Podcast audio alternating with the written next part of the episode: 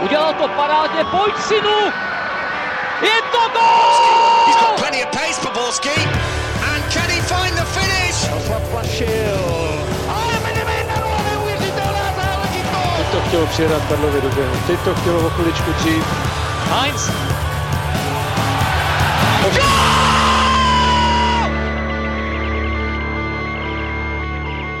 Dobrý den, vítáme vás u dalšího dílu Fotbal Focus podcastu a dnes bude obzvlášť nabitý. Liga má nového vládce, jejím Slávia, která rozložila příbram 8-1. Naopak z prvního místa spadla Plzeň po remíze ve Zlíně. Jak dopadne vzájemný souboj obou hlavních kandidátů na titul? A je z boje o mistrovský pohár definitivně venku Sparta? Podíváme se ale i do zahraničí, konkrétně na to, kteří čeští hráči si vedou nejlépe, ale také třeba na vyhazov Claudia Ranieriho. Ve studiu vítám podcastového debitanta Radima Trusinu z MF Dnes. Ahoj. Dobrý den. A jako vždy stabilní duo Pavla Jahodu a Martina Vajta z webu Sport.cz. Ahoj. Čau. Od mikrofonu zdraví Ondřej Nováček. Začneme u Plzně, Viktoria ze Zlína veze jenom bod, ale jak moc spokojení s ním budou na západě Čech po tom průběhu zápasu, radíme? Po tom průběhu zápasu si myslím, že Plzeň s tím bodem musí být spokojená. Je to pro ní, eh, nechci říkat jako malá výhra, ale asi maximum možného, co mohla ve Zlíně vytěžit, protože eh, podle toho průběhu eh, Plzeň byla horší ve všech směrech, Zlín byl dynamický, agresivní, měl hodně gólových šancí, tu největší Diop, který do dneška vlastně nevíme, jestli dal nebo nedal gól. Asi to vypadalo, že to gól těsně nebyl, ale i trenér Pivarník řekl, že vlastně pět hráčů Plzně podalo podprůměrný výkon a samozřejmě s tímhle nemůže Plzeň myslet na úspěch na hřišti soupeře, který chce hrát do poháry. Tam se projevilo je to, že Zlínu se vlastně nedaří teď střelecky v posledních zápasech, ale už se vlastně tam vracejí útočníci. Myslím si, že Diop potvrdil, že stačí jenom větší sebevědomí asi spolu s Živuličem, který se teda asi musí naučit stříhat na bránu, protože třeba co tam nedal nebo co dal vedle, přitom hrál velice dobře. No a myslím si, že vzhledem k, jako k tomu počtu těch šancí, co Zlín měl, tak jim to tam příště už určitě napadá. No dobře se taky ukázalo, že Plzeň na začátku jara není úplně v ideální kondici, co se do hry dopředu týče. Když se podíváme na zápas uh, s ne, příbramí, kde sice měli spoustu šancí, ale dali z toho jediný gól, tak teďka se to, teďka už si ty ani šance ne, nevypracovali. Poznar, Poznar tento zápas nic moc výkon, Krmenčíkovi se taky nedařilo. A po, všemi opěvovaná posila Ivančic, od kterého taky čekám stále velké výkony, asi potřebuje nadále čas, Přesně jak říkáš, s těmi šancemi. Plzeň v zápase vystřelila jenom jednu na bránu. Jak se Martina Zlínu dařilo eliminovat hru Plzně? Proč se jí nevedlo směrem dopředu? Tak mně se to, jak hrál Zlín, strašně líbilo, protože na takový v podstatě provinční klub hrát takhle vlastně vyspělý fotbal. Oni skvěle napadali rozehrávku Plzně, takže ta pomalá hra mezi těmi čtyřmi obránci tak teďka byla totálně narušená. Oni to zkoušeli vlastně dávat přímo čeré balony pořád na Poznara, ale to jim vlastně vůbec nevycházelo, proto vlastně byl i pozaděný hrozně moc ten Ivančic. Takže Zlín dělal tady tohle, to zároveň zahušťoval střed hřiště a byl hodně tvrdý v těch osobních soubojích uh, ve středu hřiště a měl skvělý přechod do útoku, takže tam si myslím, že jako jednoznačně Zlín Plzeň přehrál a měl z toho zápasu vytěžit i víc. No. Fanoušci Zlína si každopádně můžou odfrknout, protože po minulým jaru, kdy to šlo rapidně dolů, tak to vypadá, že teďka to bude rapidně nahoru, i když možná rapidně nahoru, že se to ustálí a Zlín bude i nadále bojovat o přední příčky. No. Uvidíme, eh, zvlášť po minulém roce, kdy sudí Paták chybně neodpískal ruku Milana Petržely, před vstřelenou brankou a potom přísně vyloučil obránce Matějova. Byla velká pozornost upřena na rozhodčí, ale to to byli naopak plzeňští, kteří se dožadovali penalty. Tak Pavle, rozřeš to, měla se kopat nebo ne? Co jsem se koukal na video, tak myslím si, že kdyby to byl souboj na polovině, tak je to určitě faul. Jestli myslíš, jestli myslíš teďka ten faul na Hořavu od Jugase, mm-hmm. Takhle, dalo se to asi písknout, nebo podle mě se to dalo písknout. Byl, podle mě Jugas tam v, té, v ten moment byl pozdě a Hořava si to šikovně hodil, ale kdyby to pískal, tak bychom se asi tady zase také bavili o tom, jestli se to dalo, mělo pískat nebo ne. Podle mě v tom kontextu toho zápasu, jaký byl a jak tam byla vlastně nastavená ta laťka té tvrdosti, byl to zákrok, který by se v jiném zápase podle mě stoprocentně odpískal, ať už na polovině hřiště nebo v, tom, v té 16. Ale tady v tomhle tom zápase to bylo vlastně pochopitelné, že se tak nestalo. Já s tím teda úplně nesouhlasím. Já si myslím, že se tady penalta pískat měla. A to z důvodu, že jsem nečet v pravidlech, že by bylo někde napsáno, že faul na půlce by měl být jiný než eh, faul ve vápně. Prostě faul je pořád faul a téhle chvíli Jugas tam šel, jako, byl tam pozdě a šel tam zbytečně tvrdě, jako neuměrně tomu, na jakým místě se to odehrávalo. Hořava je zkušený, zkušený hráč, tomhle tom eh, v krytí balonu si myslím, že je jeden z nejlepších v lize. A za mě si myslím, že Plzeň se mohla tady cítit poškozená, protože tohle pro mě je faul. Zápasy proti Zlínu jsou každopádně pro Plzeň trochu zakleté. Letos je to jediný tým, který Viktorii v Lize porazil a ani loni to nebyla pro Viktorku proti ševcům žádná procházka. Martine, proč se Plzni proti Zlínu obecně nedaří? Pro Plzeň je většinou problém, když narazí na nějaké týmy, které jsou rychlé a přímočaré a dávají třeba balony za obranu a které hodně napadají ve středu hřiště a to přesně všechno Zlín dělá. Od té doby, co vlastně přišel zase zpátky do první ligy pod trenérem Páníkem, takže a vlastně veškeré ty čtyři zápasy pro Plzeň byly hodně těžké, ale Zase na druhou stranu eh, samozřejmě Zlín nemá takovou individuální kvalitu jako ostatní týmy v Evropě, takže proto vlastně tolik třeba těch zápasů na, na tu Plzní nevyhrál, ale vždycky vlastně, když s ní hrál, tak to tu Plzeň nějakým způsobem probudilo. Eh, vzpomíme si vlastně eh, před rokem a půl, tak to byl ten první velký výkon z Lína, kdy si ho všimli jako fotbaloví fanoušci, skončilo to 4-2. Plzeň potom po dvou týdnech porazila Spartu. Eh, před rokem ten kontroverzní zápas, tak ale vlastně byl to další díl do nějaké té skládačky Plzně, kterým to vlastně potom dotáhla za titulem a teď, když prohrála 0-2 na domácím hřišti, tak vlastně potom přišlo k té radikální přestavbě toho kádru. Potom vlastně Plzeň celou ligu neprohrála, takže paradoxně jí to vlastně může pomoct, protože i tím stylem hry, co vlastně předvedla, tak se musí nějakým způsobem skonsolidovat, zvlášť teďka do toho zápasu se sláví. Abych ještě k tomu dodal, že z mého pohledu mezi Zlínem a Plzní je nějaká averze. Právě, jak zmiňoval tady Martin, od toho prvního zápasu, kdy Zlín podal ten výborný výkon, protože tam už se Zlín eh, cítil poškozen. A jestli si správně pamatuju, tak eh, majitel Červenka dokonce vyhlásil veřejně, že uvažuje o tom, že skončí s fotbalem, s podporou fotbalu a tak dále. Byla to docela velká kauza. Ten poslední, předposlední zápas tomu moc nepřidal, takže myslím si, že Plzeň to až tak třeba neřeší, ale právě Zlín z mýho pohledu pro ně Plzeň je jeden jako z nejméně oblíbených soupeřů v lize a je to nějaký faktor, který se podle mě podepisuje na takový té dravosti a chtění zvítězit právě nad, nad Plzní. Pojďme ke Slávii. Ta z kraje jara předvádí parádní jízdu. Ve dvou zápasech nasázela hned 10 gólů a na Litavce smetla příbram 8-1. V čem konkrétně se podle tebe radíme příbram nepopasovala se Sláví? Konkrétně v tom, že hrála strašně naivně. Jako ten výkon eh, ze strany Příbramy, nebo já to i chápu, protože Příbram první kolo jarní eh, sehrála zajímavý zápas z Plzni, kde prohrála jenom 1-0 kvůli jedné situaci a šla podle mého do toho zápasu namlsaná z toho, že to může jít i proti Slávy. Prvních, řekněme, 5-7 minut se jí vydařilo, měla tam nějakou aktivitu dopředu, nebezpečnou eh, hlavičku, jenomže potom přišel první gol Slávě a příbrám situaci, ve které je, se podle mě z toho sesypala a místo toho, aby, aby začala se soustředit eh, víc na defenzivu, tak asi si pořád myslela, že může hrát otevřený fotbal ze Sláví, eh, což přiznejme si v tuhle chvíli je velice těžká záležitost. Do 30. minuty bylo hotovo a druhá půle to už prostě Slávě příbram vykostila úplně, bylo to až eh, ponižující a myslím si, že Příbram úplně jako nedokázala reagovat na vývoj toho zápasu, že měla chtít eh, v podstatě, když to řeknu, ubránit jenom nižší, nižší skóre, ale šli do toho po hlavě a tohle byl trest. A teď, když to zabředneme do takového, řekl bych, kliše, tak když dostanete tři góly rychle, tak se, a potom před sebou stále je velká část toho zápasu, tak se člověk už se v podstatě nejradši by se viděl doma někde a, a úplně ten zápas vypustil z hlavy, zatímco takhle musí to ještě protrpět. Naopak slávisti byli, to bylo vidět, jakým jsou laufu, řekněme, a že fakt chtějí tu příbram naprosto rozmačkat to bylo úplně vidět, že se i za stavu plácnu 7-1 furt tlačili dopředu a vůbec nějak nespomalovali ty útoční snahy, což potom se odrazilo na tom. Pavle Jan Sýkora předvedl v příbrami neskutečný výkon a připsal si gol a tři asistence.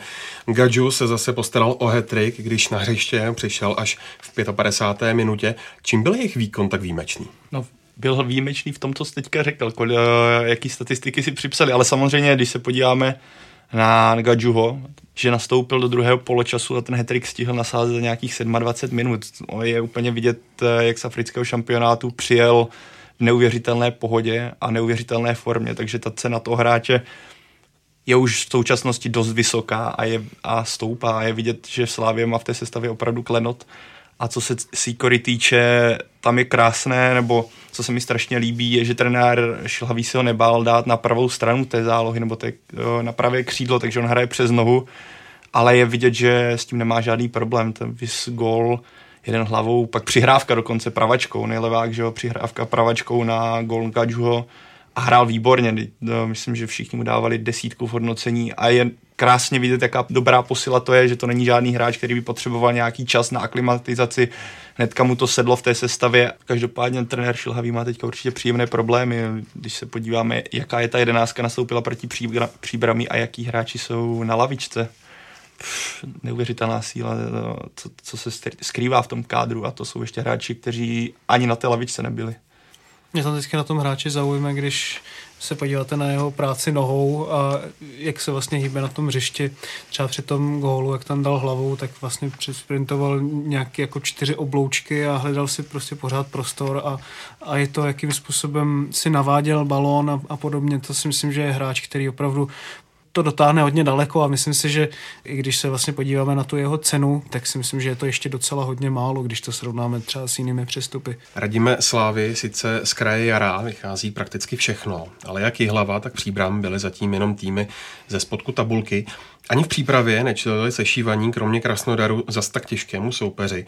Nakolik můžou podle tebe ty výkony Slávy být tak trochu oširné i vzhledem k tomu, že v příbrami hrála v podstatě bez defenzivního záložníka? Nemyslím si, že by ty výkony měly být z nějakého důvodu ošidný, protože, jak už tady padlo, tak příbram hrála týden předtím v Plzni, ta samá příbram a těsně tam prohrála. Eh, takže já, si, já bych spíš sledoval to, jakým způsobem se Slávě prezentuje.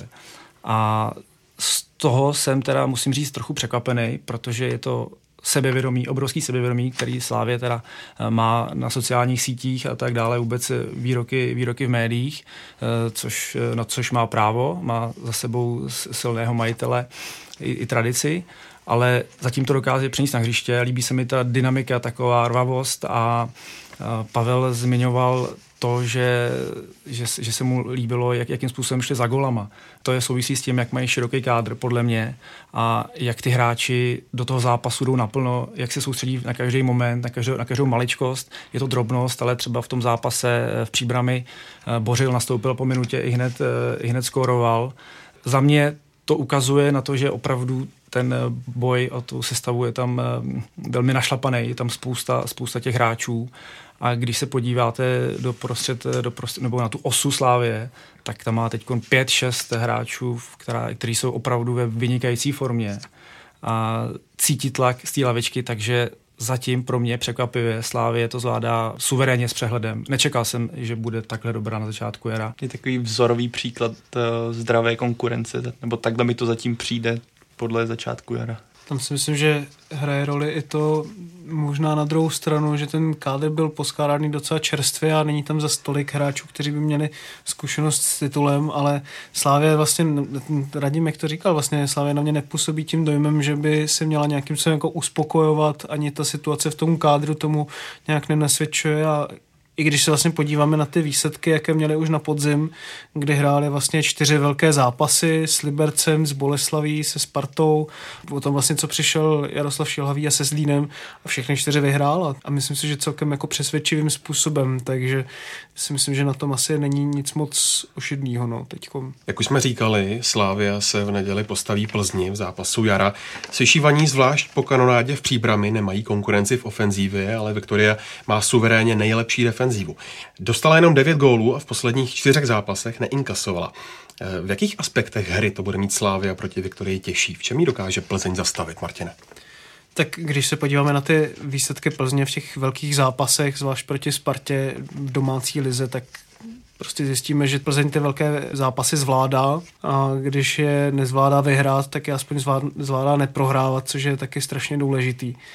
A mě to trošilinku připomíná něco podobného, jako když Chelsea přijela na Liverpool v té sezóně 12, 13 nebo 13, 14, teďka už si nepamatuju přesně a bylo to podobné, byly tam taky jako obrovský očekávání, eh, ten Liverpool taky dával 4-5 gólů za zápas, byl tam strašně rychlý přechod, přechod do útoku a Chelsea přijela s totálním betonem a ty hráči Liverpoolu byli hrozně netrpěliví. A přesně tohle to si myslím, že pokud jako Plzeň udělá v tom zápase, to znamená, e, bude mít třeba tu lineu defenzivní docela hodně hluboko a, a bude trpělivá, bude se spolehat na standardky, což dělá docela tradičně, tak si myslím, že, že jí to vyjde. Ale pokud předvede výkon, jaký předvedla i ve Zlíně a jaký předvádí podle mě v podstatě konstantně, já mám pocit, že trošku jakoby neumí měnit styl hry Plzeň, ať už je tam to rozestavení jakékoliv, hráči jakýkoliv a to,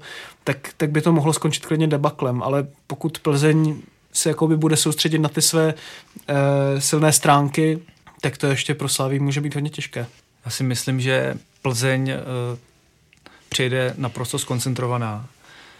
E, ze Slávy má velký respekt, což je vidět i z toho, že v tomto týdnu před zápasem vlastně stoupila veškeré mediální aktivity, takže je znát, že opravdu Plzeň chce být absolutně soustředěná na ten, tento jeden zápas, který může velmi napovědět v boji o titul. Z mého pohledu je dokonce to klíčový zápas.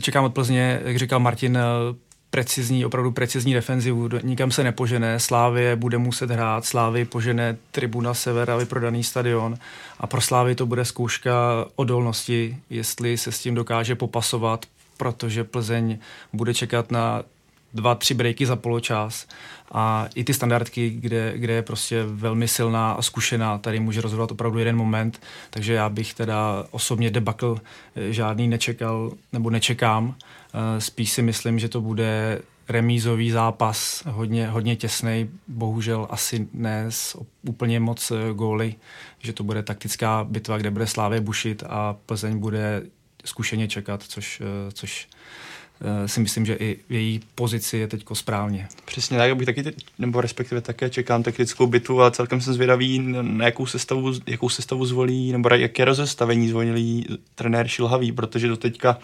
praktikoval 4-4-2, a jsem zvědavý, jestli zabude Gačho do sestavy, nebo respektive s tím počítám, ale jestli to bude na úkor útočníka a zkusí zahustit víc střed, anebo to bude na úkor někoho ze zálohy.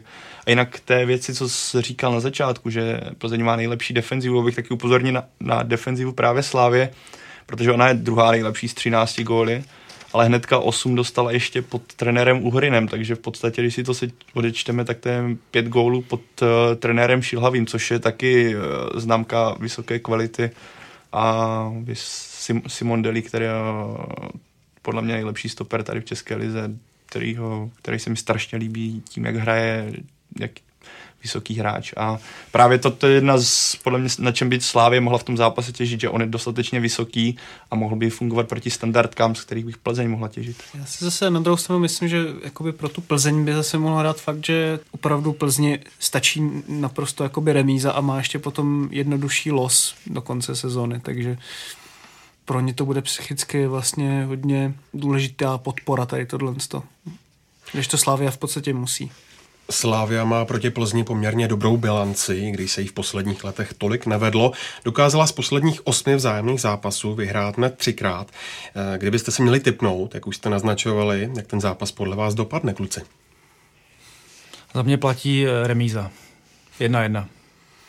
Já si tak jako snažím hlavou jako říct remízu, ale myslím si, že ta bublina domácí Plzně v těch velkých zápasech asi splaskne, protože ten přechod do útoku ze strany Slávy je tak skvělý, že, že si myslím, že to asi nezachytí a typnu si, že Slávy vyhraje, vyhraje 3-0.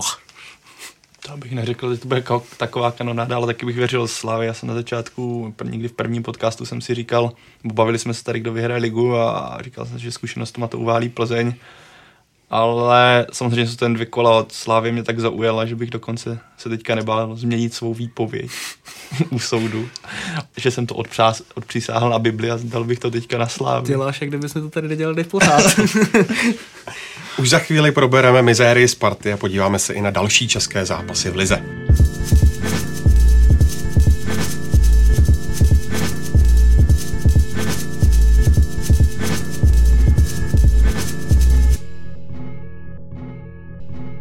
Jak už jsem nakousl, nejde se nezastavit ani u Sparty. Její herní krize pokračuje. Proti Rostovu v odvetě nepodala nijak přesvědčivý výkon a hlavně teď v Jablonci prohrála 1-3.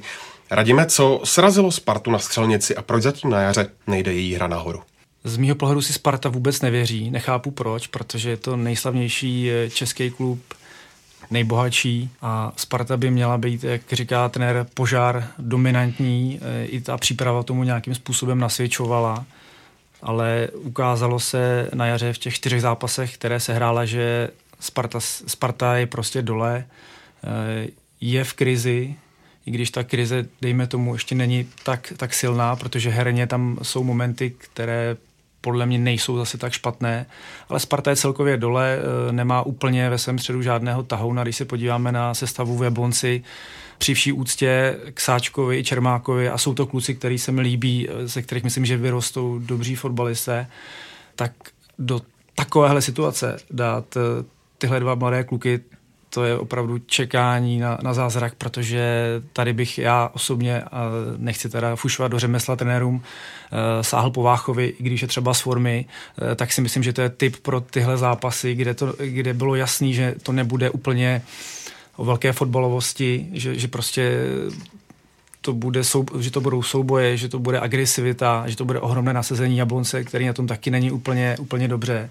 A Sparta zvolila stránku technickou, úplně, úplně jí to nevyšlo. E, zase tady všichni se baví o stoperech, že, že hrajou špatně. Ano, to je samozřejmě pravda. Stopeři Sparty e, jsou od začátku jara e, zoufalí, nebál bych se toho slova.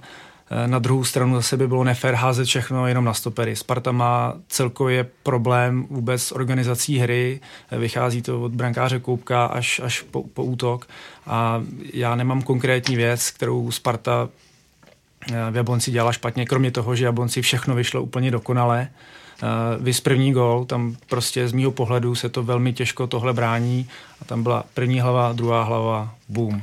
Druhá akce, eh, myslím si, že tyhle, eh, tyhle ty dva pospíšil s Mirzanovičem, už to nikdy nezopakují ani na tréninku. To, tohle vám vyjde jednou a vyšlo to zrovna, zrovna v lize. Na druhé straně eh, Nestor, krásná individuální akce, tyč, tam se bavíme o 5-10 cm a ten zápas mohl být jiný, Sparta by se do toho vrátila ale asi se mu prokázalo, že nezvládá ty klíčové momenty, nezvládá je, nezvládla je v Rostovu a v Jablonci je nezvládla prostě vůbec. Už proti tomu Rostovu hráli strašně jakoby bojácně a i když to byl formální zápas, tak prostě Rostov tam přijel a odbránil to v podstatě v suchém triku na, na půl plynu a dal vlastně gól z jediný střely na bránu a to se vlastně potom zopakovalo i v Jablonci a myslím, že na to narážel i kapitán Lafata, že jako ta míra těch inkasovaných gólů je obrovská a jenom to taky sečí vlastně o tom, jakým způsobem tam vlastně zachází s defenzivními záložníky. Já jsem se prostě podíval na tu sestavu na těch šest hráčů, kteří jsou na tou defenzivní lineou a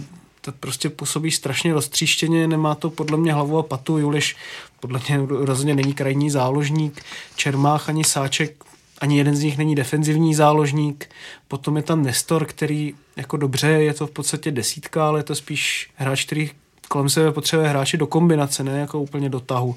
Takže ne, vlastně jsem tam jako neviděl úplnou myšlenku a tu jsem neviděl potom ani vlastně na tom hřiště, no. Ani v jednom, ani v tom druhém zápase za ten poslední týden. Když jsme zmínili obranu Sparty, Pavle, proč se ta hra pořád nezlepšuje, když tam prostě jsou individuální hráči, kteří už v minulosti prokázali, že mají navíc?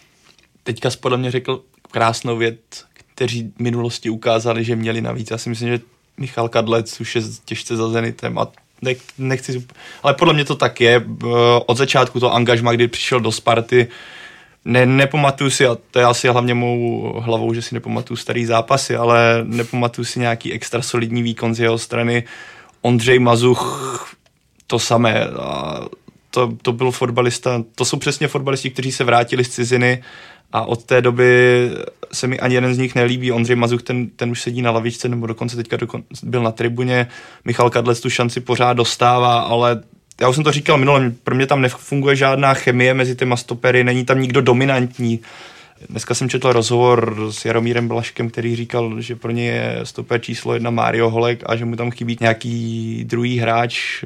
A mně přijde v zimě, jak, že Sparta nepřivedla nikoho. Bylo takové koupili hovorku na poslední chvíli, ale to mě přišlo takový to hasení, hašení ohně na poslední chvíli a projevuje se to nadále. A nechápu to, upřímně nechápu to. Zase na když to srovnáme s tím, jak se třeba do Plzně vracejí hráči, podobném věku a v podobném vlastně rozpoložení. Třeba u Hubníka bych si v životě nemyslel, když přicházel do Plzně, že bude mít takovou formu, jakou měl třeba loni nebo teď jako v první polovině sezóny a porovnejme si to s Mazuchem, kterého ve své době před rokem chtěl Lestr.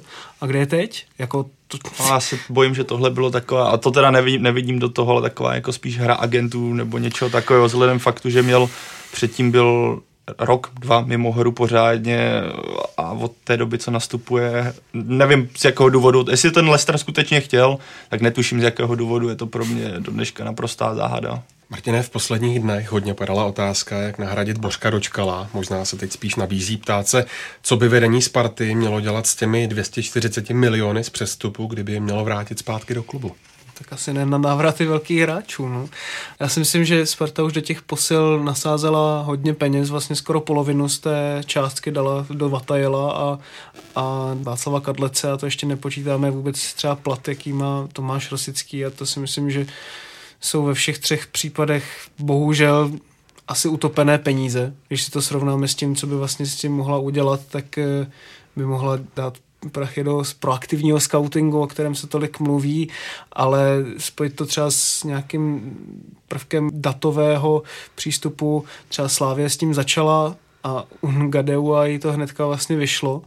A je to cesta, prostě, kterou se vydávají všechny zahraniční kluby a která, která je u nás eh, vlastně ve střední a východní Evropě docela hodně neprobádaná, přitom třeba ten trh na Balkáně je, myslím, hodně velký a samozřejmě je potřeba i větší scouting u nás vlastně v Lize. A pokud se podíváme vůbec jakoby na tu přestupovou politiku, tak jsem se na to díval a z posledních nějakých 35-40 přestupů za poslední 4 roky, tak Sparta dřív kupovala hráče, kterým bylo třeba 21, 22 někde, někde z ligy a koupila je třeba za větší peníze, ale potom se opravdu chytli a, a prodala je ven za velké peníze. Takových přestupů tam bylo za poslední dobu snad právě jenom snad 6-7, jsem si to dokonce i vypsal, hráči, kteří přišli do 24 let a nebyl to nějaký návrat z hostování, nebo eh, jsou, je to Friedek, Zahustel, Koubek, Karavájev, Vácha a Holzer a v podstatě vo všech těch hráčích se dá říct, že se tam opravdu zapracovali do té sestavy. I Holzer, když vlastně přišel na hřiště, tak jakoby ukázal, že, že na to má, takže si myslím, že k tomuhle tomu by se Sparta nějakým sem měla víc věnovat nebo se k tomu víc vrátit tady k téhle té cestě. Myslíte, že Sparta už teď ztratila reálnou šanci na titul? Jo. Nečekal bych, že to řeknu po druhém jarním kole, ale ano, podle mě bude Sparta ráda, když... Teda pokud se nestane nějaký zázrak a nějaký zvrat v tom týmu, ale to dosavadní jaro mě naznačilo nebo ve mně utvrdilo názor, že podle mě Sparta bude ráda, když udrží třetí místo ještě vlastně mě hrají jak s Plzní, tak se Sláví a samozřejmě oba zápasy můžu vyhrát, ale ze všech těch tří týmů mají ještě vlastně pořád jako nejtěžší los, takže pro mě by bylo velké překvapení, kdyby se najednou ze dne na den něco hodně změnilo v tom herním projevu i v tom, jakoby celkově, co se týče trenér Holoubek s tím točí docela hodně, ale vlastně pořád nenašel nějaký, nějaký ideální herní plán ani sestavu pokud David Lafata řekne, že nebo na otázku s titulem odpoví, že se musí dívat pod sebe, eh, tak já ve Spartě taky nevidím v tuhle chvíli kandidáta na titul. Dokonce zbývá 12 kol, což je relativně dost, ale Sparta bude mít problémy sama ze sebou, takže za mě Sparta je ze hry o titul. Jak dopadne Sparta proti Dukle, se můžete podívat živě na ČT Sport v sobotu od 18 hodin a 10 minut. Podívejme se ještě na zbytek tabulky. Jihlava odehrála velký záchranářský duel s Radcem a vyhrála 3-1. Martine, jak oba týmy obstály v tom zájemném srovnání a jak to teď ovlivnilo jejich šance na záchranu? No, tak když se podíváme na nějaké to dlouhodobější srovnání těch týmů, jaké mají zázemí a, a podobně, tak vlastně Jihlava je na tom líp než Hradec a potvrdilo se, nebo výrazně líp než Hradec a ví, potvrdilo se to i na hřišti. V podstatě to, co tam předváděla obrana Hradce, tak jako to, to, z toho jsem si trhal vlasy a to jsem ještě nebyl ani jako trenér, trenér Hradce a e, i Kauněk si tam dělal, co chtěl, dal myslím dva góly a přivedl parádní výkon a e, Hradec za to obecně jako vstoupil do toho era hodně, hodně zle a takhle to má jako už delší dobu, že vlastně je tam nějaký trošku nadějnější teda jedna část té sezóny, ale potom ta druhá je naprostý propadák a bojím se, že to bude i letos tady tohle. Mladá Boleslav už po osmém v řadě v Lize nevyhrála, tentokrát jenom remizovala s Teplicemi 1-1. Proč to trápení pokračuje i na jaře, Pavle? Boleslav jako dlouhodobě se mluví o tom, že by to měl být aspirant na nějaké top 3, řekněme. Ale i tak síla kádru jakási by k tomu, by k tomu odpovídala, ale nezdá se mi, že tam úplně funguje, zatím funguje ten tým nějak jako pospolitě a že tam funguje provázanost mezi těma jednotlivými řadami. Možná to bude běh na další trať. Já jsem na trenéra Svědíka byl sám zvědavý po tom působení v baníku, takže uvidíme, co v dalších kolech, ale třeba až si ta sestava to 100% sedne a naučí se ten systém, tak to bude lepší. Ale teďka si nemyslím, že by měli útočit na nějaké přední příčky. Už to bude asi nějaký komplex, protože Boleslav dlouhodobě patří k širší špičce, ale někdy uh, se ne, nedotkne ani toho okraje té top trojky, dejme tomu, nebo když tam je, tak potom uh, z toho vypadne nějakým zkratem úplně nepochopitelným, je, že je doma schopná prohrát uh, s týmy, které se zachraňují a už jsou v podstatě v zoufalé situaci, takže tak čekal jsem dlouho, věřil jsem, že Boleslav může někdy uhrát titul, ale nemyslím si, letos je to určitě nereálné a nějak tomu už ani přestávám věřit i do budoucna.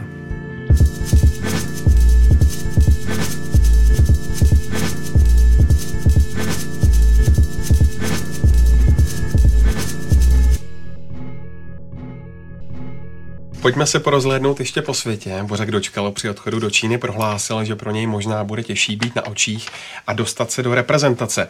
Český národní tým už zanedlouho čeká kvalifikace se San Marínem a příprava s Litvou, kde by si kouč Rolím mohl dovolit zaexperimentovat. Radíme, komu byl mohl dát prostor třeba z hráčů ze zahraničních soutěží, koho ještě neskusil?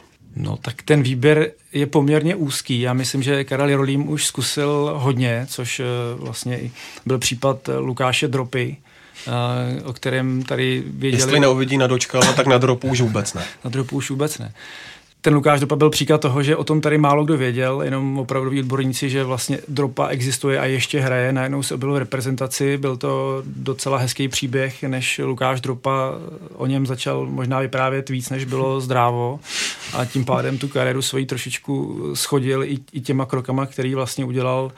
Teď jsem se díval, že snad ani nehrál ve druhé lize za tým, který nemůžu vyslovit. Takže tady Karel si myslím, že má to dobře zmapované. Když se také nad tím zamyslím, kdo dál z ciziny by mohl přijít nebo být zajímavý pro český národák, tak těch mě moc nenapadá. Je to zhruba asi jako kdybyste šli kupovat eh, šaty na plesovou sezonu do, do tržnice.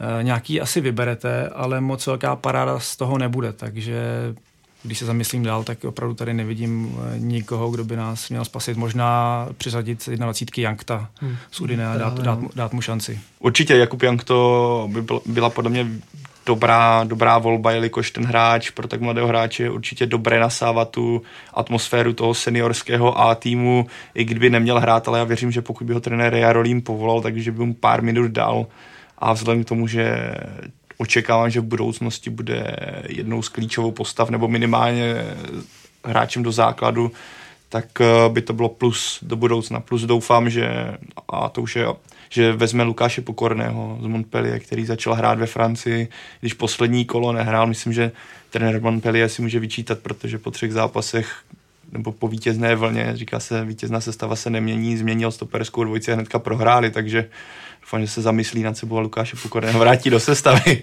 Ale doufám, že co, co se jinak, co se týče tohle zahraničí. No. A kdo se naopak podle tebe trápí nejvíc zahraničí? Tak když se podíváme do Anglie a podíváme se, nebo trápí, Skalák nehraje, Vidra nehraje, což jsou podle mě, jak už tady Radim říkal, problém útoku a od Matěje Vidry se čekalo, že, bude, že v budoucnu bude jedním z tahounů reprezentace a přestupuje, mění působiště a od Watfordu nebo od působení z Watfordu ještě v druhé lize, tak se nedokázal pořádně prosadit. Ani v Readingu minulý rok a teďka udělal rekordní přestup do, do Derby a stejně po změně trenéra je teďka hráčem na lavičku, který si dostává na 10 minut a plus Jiří Skalák teďka nechytl v formu Brightonu a také jenom sedí oproti začátku sezóny, kdy dával jednu asistenci za druhou, což je strašná škoda, protože jsou to mladí kluci, kteří by potřebovali hrát. Tak potom je tam ještě vlastně v podstatě fotbalová tragédie Kozáka, který v podstatě pořád jako je nějakým způsobem zraněný a když nebyl zraněný, tak vůbec nedostával příležitost Aston Villa a hledal se angažmá v zimě, ale kdo mu nějaké angažmá dá, že jo, když má za sebou takovou zdravotní kartu. On už je a... zraněný. No, právě no. no. Takže, takže tak, no. Ještě bych to doplnil Tomáše Necida, který no. asi se očekávalo, že v Legii mm to zase nastartuje a bude to starý dobrý necit, ale nehraje ani v Legii a tam už to začíná být trošku asi vážný, protože nehraje dlouho a nikde. A myslím si, že to byl jeden z největších talentů českého fotbalu vůbec, že se spolíhalo na to, že jakmile skončí Barošové, Kolerové, že nás potáhne necit. A s útokem máme teď opravdu problém ani ne rok po senzačním titulu Lestru končí Claudio Ranieri, i když ze Sevy jeho tým odvezl solidní výsledek 1-2 v lize mistrů. Navíc mnozí, jako třeba Gary Lineker, rozhodnutí tvrdě kritizovali. Nebyl to od vedení klubu ukvapený krok, Martina? Já si myslím, že to byl hodně tvrdý krok, vzhledem k tomu, že Leicester vyhrál titul, jaký, jakým se jako vlastně nikomu ani nesnělo. Ale v momentě, kdy je tam někdo za zásluhy ve fotbale, tak to prostě nikdy nedělá dobrotu a mně nepřišlo, viděl jsem zápas se Sevillou a z strany Lestru to bylo strašně takový upachtěný a už vlastně hodně často ty angažmá Ranieriho končily po chvíli, že už tomu týmu vlastně neměl za stolik co předat a když se na to díváme jako čistě tou tvrdou optikou, tak tak to asi bylo vlastně spravedlivý, no, bohužel. A je to vlastně i docela, si myslím, smutný, když se vlastně podíváme na to, jakým způsobem ten tým loni držel pohromadě, jaká tam byla obrovská chemie a teďka mu vlastně nikdo z těch hráčů ani nepoděkoval třeba na Twitteru, což třeba udělali i hráči Chelsea vůči Mourinhovi, že jo, loni, i když tam byla vlastně velká averze vůči němu nejspíš. Taky mi přišlo, že právě ztratil kabinu. No, takže tam, tam je prostě vidět, že tam už to prostě nějakým způsobem nešlo dohromady. No. Tak to je z dnešního Fotbal Focus podcastu vše. Pánové, díky vám posluchačům, díky za pozornost a vězte, že domovskou adresou Fotbal Focus podcastu je web sport.cz, no a kromě toho je podcast k mání vždycky v malém předstihu a zdarma na Soundcloudu, iTunes a v dalších podcastových aplikacích. Připomínkujte, komentujte, máte-li nějaký dotaz, napište nám třeba na Twitter a nebo na mail web čtsport.cz. Mějte se hezky, příští týden jsme tu zas.